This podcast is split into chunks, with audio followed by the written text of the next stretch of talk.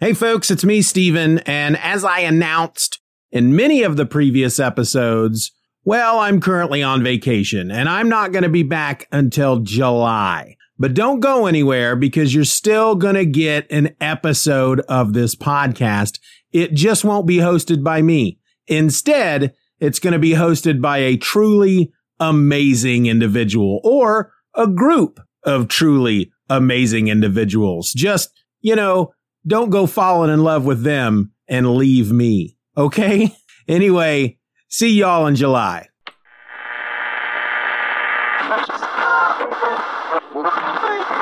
Boys and girls, your attention, please. Presenting a new exciting radio program featuring the thrilling adventures of an amazing and incredible personality.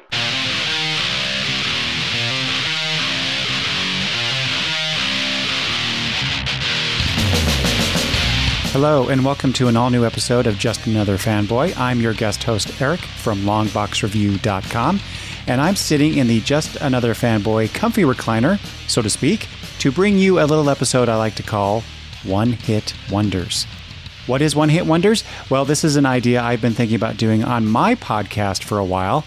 So, you, the Just Another Fanboy loyalists, are getting a sneak peek of me looking at single issue titles that could have been or were specifically intended to be more than one issue, but were not, such as the subject of today's episode, which is Madame Xanadu number one from 1981. This was published by DC Comics.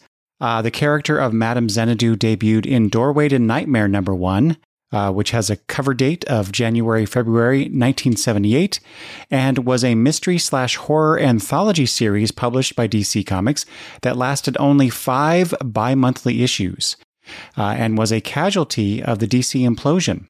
30 years later, there was a Madame Xanadu ongoing by Matt Wagner, Amy Reeder, and other artists that lasted 29 issues. Madame Xanadu was created by David Michelinie, Val Mayerik, and Mike Kaluta, who provides the cover art for this issue, as he did for the Doorway to Nightmare issues. Uh, Xanadu, uh, also known as, and uh, forgive me, uh, I'm sure I'm mispronouncing this, Nimue Inwudu, uh, is an immortal fortune telling mystic. The occult powers that she possesses are often channeled through tarot cards, as we see on the cover of this issue. Uh, she sometimes also aids other magical superheroes or, or beings or helps guide them. Madame Xanadu number one from 1981 uh, was intended as DC's first comic book for the direct market. It actually was uh, the second one sold to the direct market. Uh, there was a Superboy special of some sort that actually made it out first, but according to Paul Levitz, Madame Xanadu was the intended as the first. It was priced at one dollar, which was at that time double the other DC comics and featured stories intended for other publications that had been canceled. For example, the Madame Xanadu story in this issue was intended for Doorway to Nightmare, and the Brian Bolland drawn story was to be in Mystery in Space. So that's a little bit about the comic book itself. So let's let me uh, just describe for you the cover to this issue. So we have Madame Xanadu on the cover. It says, "Step through the doorway into nightmare with Madame, da- Madame Xanadu. Uh, special collectors only edition in the top right corner. The $1 price to the left of the logo, eh, very large compared to, I think, some of the other price stamps I've seen on comic books from this time. But but this was a this is this was a new thing. It was a special thing. Uh, so and I think they were trying to just test out what the market could bear in terms of cost. Uh, also on this is another uh, word balloon here. Fabulous first issue featuring a 25 page Steve Englehart, Marshall Rogers blockbuster. And then a little bit further down on the on the right, plus a brand new Brian Bolland science fiction shocker. And the art, uh, as I said, by Mike Kaluta, uh, features Madame Xanadu in the center of this this image. She's holding up a, a tarot card, the death card, I believe. Um, and then there are a few other tarot cards in, placed in front of her in, in the foreground. And uh, she's, she's in her shop, uh, which we see in this first issue. And then if you turn the comic over, you get to see the same exact image without all of that text covering it up. So that was a little different as well for that for that time, uh, I believe, and also just you know this just marks it as uh, a little bit as a special issue. Inside the front cover is a, uh, a little a little blurb uh, called "Tarot Readings" by Bill Kunkel that gives us a bit of explanation about tarot cards, which is probably helpful for that uh, audience. Then, I think tarot cards have uh, increased in terms of the familiarity of uh, those of us who know very little about them except from TV and movies. So, you know, it was a nice little um, introduction to what that meant. Uh, if you're not familiar with Bill Kunkel, as I was not, uh, Kunkel wrote several comic book uh, stories published by DC Comics in 1977 and 78, including Action Comics, uh, some of the Madame Xanadu stories in Doorway to Nightmare, and Vigilante in World's Finest Comics. At Marvel Comics, he wrote two issues of Marvel Team Up in 1978 1979. Uh, by the late 70s, Kunkel's freelancing efforts for Harvey Comics led to him becoming the primary scripter for the Richie Rich comics. And then finally, in terms of the production of this issue, uh, in the middle of uh, the, the comic is a pinup by Michael Kaluta printed on glossy paper. And so it was, uh, it is a just a shot of her standing in, uh, I believe, somewhere else in her shop with all these glass jars around. And uh, she's holding this uh, gl- uh, glowing ball. Um, of some sort uh, that's drawing, seems to be drawing these demons coming out of this little pyre on the floor. They're swirling around her towards that towards that glowing sphere. So very evocative image suggesting a lot of a lot of magic going on here. And she seems to be wearing an outfit, uh, a dress that is similar to the one that she wears in this issue, although it appears to be a little more tight, tighter fitting than than the one that I that I see here in uh, the the main story. But again, that was I think that was another uh, another enticement to get this uh, the, as a special issue to be sold in direct market shops. Okay, so for uh, the main story, which, which, as I said, is a 25 page story that originally was supposed to be anthologized in the Doorway to Nightmare series. This is titled Dance for Two Demons. This is by storytellers Steve Englehart, Marshall Rogers, Adrienne Roy, and Ben Oda. So, just to give you an, uh, an idea of what this is about, give you a, hopefully a brief synopsis, as brief as I can be with 25 pages of story. So, drug addict Joseph breaks into Madame Xanadu's shop looking for a stash. Uh, she confronts and then convinces him that he needs to go to a nearby clinic for help. Later that day, Laura arrives wanting to learn more about witchcraft and the book of spells that once belonged to her aunt. Madame Xanadu gives Laura a tarot reading that is interrupted by Joseph, who claims the clinic isn't helping. Xanadu convinces him to return, and as he leaves, he shares a look with Laura and a connection is made. Before Laura leaves, Xanadu asks for the book, but Laura refuses. Later, Xanadu calls the clinic to check on Joseph, but finds he is no longer there. When she does find him, uh, Laura is with him and they're in love. Also, a little bit high. Uh, Xanadu leaves. Later, Laura and Joseph take a walk, literally and figuratively, down memory lane, led by the smell of honeysuckle and the companionship of a cocker spaniel. But they have to get back because they are hosting a masquerade party with the whole block, uh, including a cameo from a Marshall Rogers drawn Joker from from uh, the Batman books, uh, which was a nice little touch. As the revelers dance, however, the clock strikes midnight, and the demons Tammuz and Ishtar appear to produce human legacies. Our power shall be planted in this world forever, they say. But Madame Xanadu reveals herself and breaks Laura and Joseph's trance with a puppy carrying honeysuckle. She appeals to them to look at each other. What do you see in those eyes? What do you feel? They then declare their love for one another and break the spell, sending the demons away. Xanadu checks in on Laura and Joseph to find that he is now clean, and she gives Xanadu the spell book. She wishes them luck. The end. So this is uh, this story is uh, a bit heavy on plot, uh, but surprisingly also has a bit of characterization in Laura and Joseph. Uh, unexpectedly, I have I have to admit, Xanadu herself is a bit of a clean slate, but she's the book's host, but not in the same vein as say um, Cain and Abel or um, the witches from I forget the, the, the DC title now, but but the, but those those those hosts in the vein of they introduce the story and sometimes they interject. But they rarely uh, interact in the story itself. Whereas Madame Xanadu here actually is part of the story. Uh, despite the very special episode vibe of the story, uh, and to be fair, we don't know how long Joseph has been clean by the end to say nothing if he relapses. If you want to inject a little bit of uh, realism into this, uh, I appreciate the the love conquers all idea, which is also a line in the story um, said by Laura, but sarcastically. So I like that turn where she's making fun of the whole uh, concept, but by the end, she, of course, embraces it, as does Joseph and uh, and again, I think uncharacteristically, and and this might just be my own ignorance of these uh, mystery slash horror titles from DC Comics of the time, but we get a happy ending with those two people staying together, being together, supporting each other. Uh, you know, because too often these kinds of stories end tragically, at least for one of the characters. Although we do get a bit of that with Laura's aunt having been burned alive after Laura takes the spell book, which I did not mention earlier. We don't get to see uh, Laura deal with that trauma aside from her brushing aside Xanadu's implication that Laura caused the incident. Um, what is spectacular here, though, is the Rogers Roy art. Everyone has distinctive features, even even if Joseph's nose is a little too pointed for my taste, but you know, artistic license and all that. There's a lot of black ink on the page, mostly when Xanadu is in the scene, uh, which evokes an eerie mood, which I thought that was a really nice touch.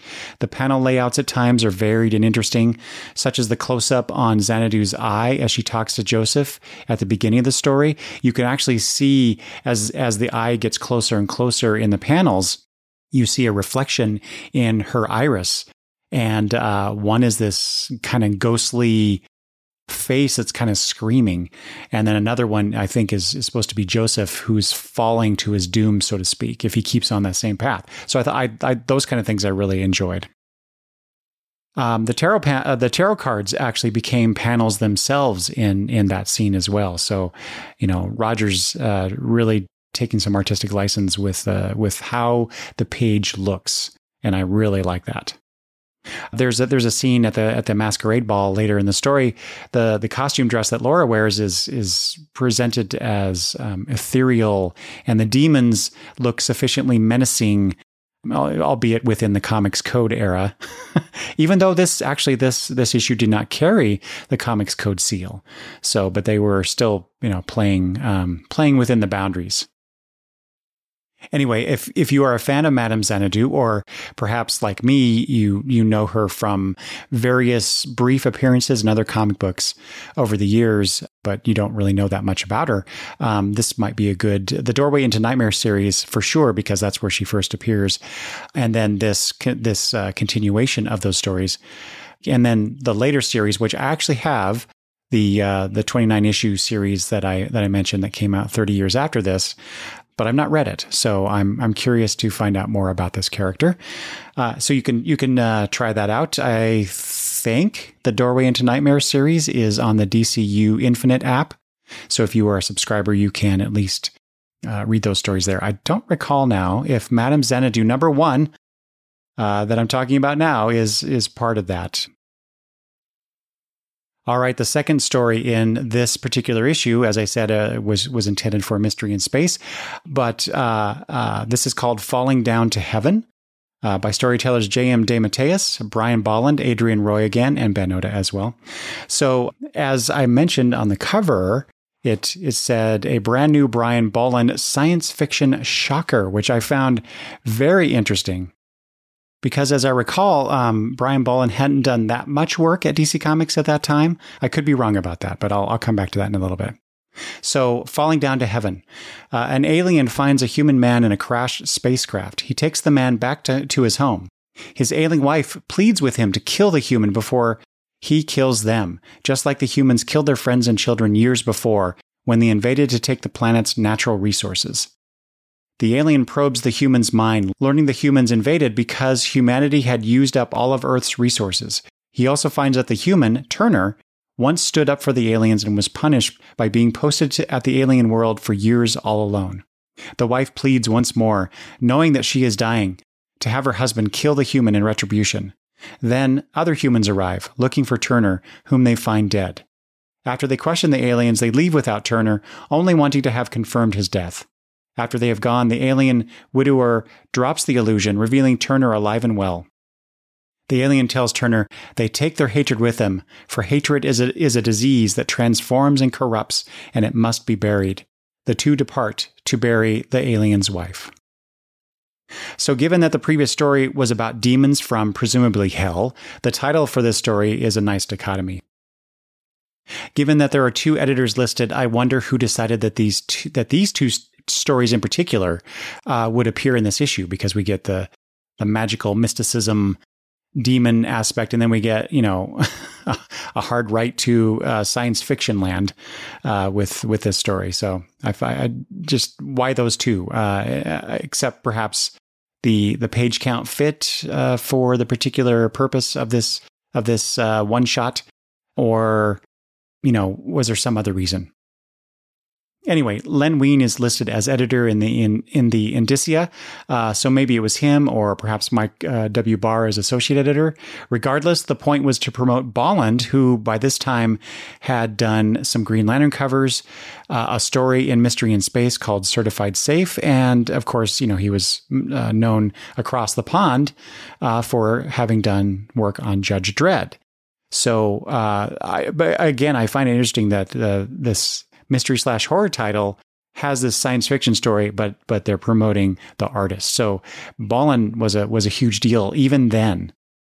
I would come to know his work uh, mostly from the Green Lantern covers, but that would that would be a few more years down the road from when this particular book was published. Regardless, the story is a, a, pretty simple and common science fiction trope of inverting expectations. For example, the point of view is from the alien, and the page turn where we think the alien succumbs to a murderous rage. Uh, and and we think for a moment at least that he has killed the human as his wife wanted him to. We discover he actually wants wants to break the endless cycle of hate. And you could just hear Rod Serling's voiceover right now, can't you?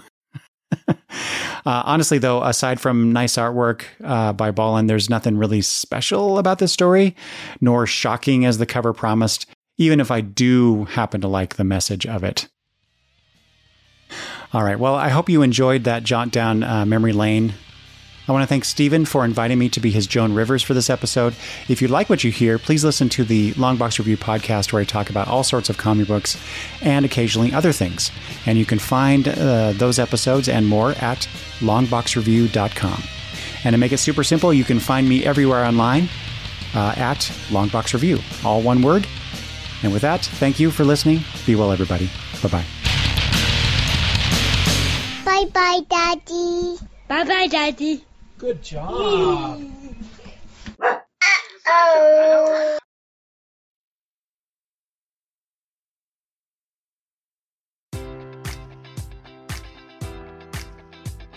Enjoy all your favorite sports like never before at BetMGM. Sign up using code Buckeye and receive up to $1,500 back in bonus bets if you don't win your first bet. When you register with BetMGM, you'll get instant access to a variety of parlay selection features, live betting options, and the best daily promotions in the business. And with BetMGM at your fingertips, every play and every game matters more than ever. Place your money line prop, or parlay bets with the king of sportsbooks today. Sign up using code Buckeye and receive up to $1,500 back in bonus bets if you don't win your first bet. BetMGM and GameSense remind you to play responsibly. 21 plus and present in Ohio, subject to eligibility requirements. Rewards are non withdrawable bonus bets that expire in seven days. Gambling problem? Call 1 800 Gambler in partnership with MGM Northfield Park.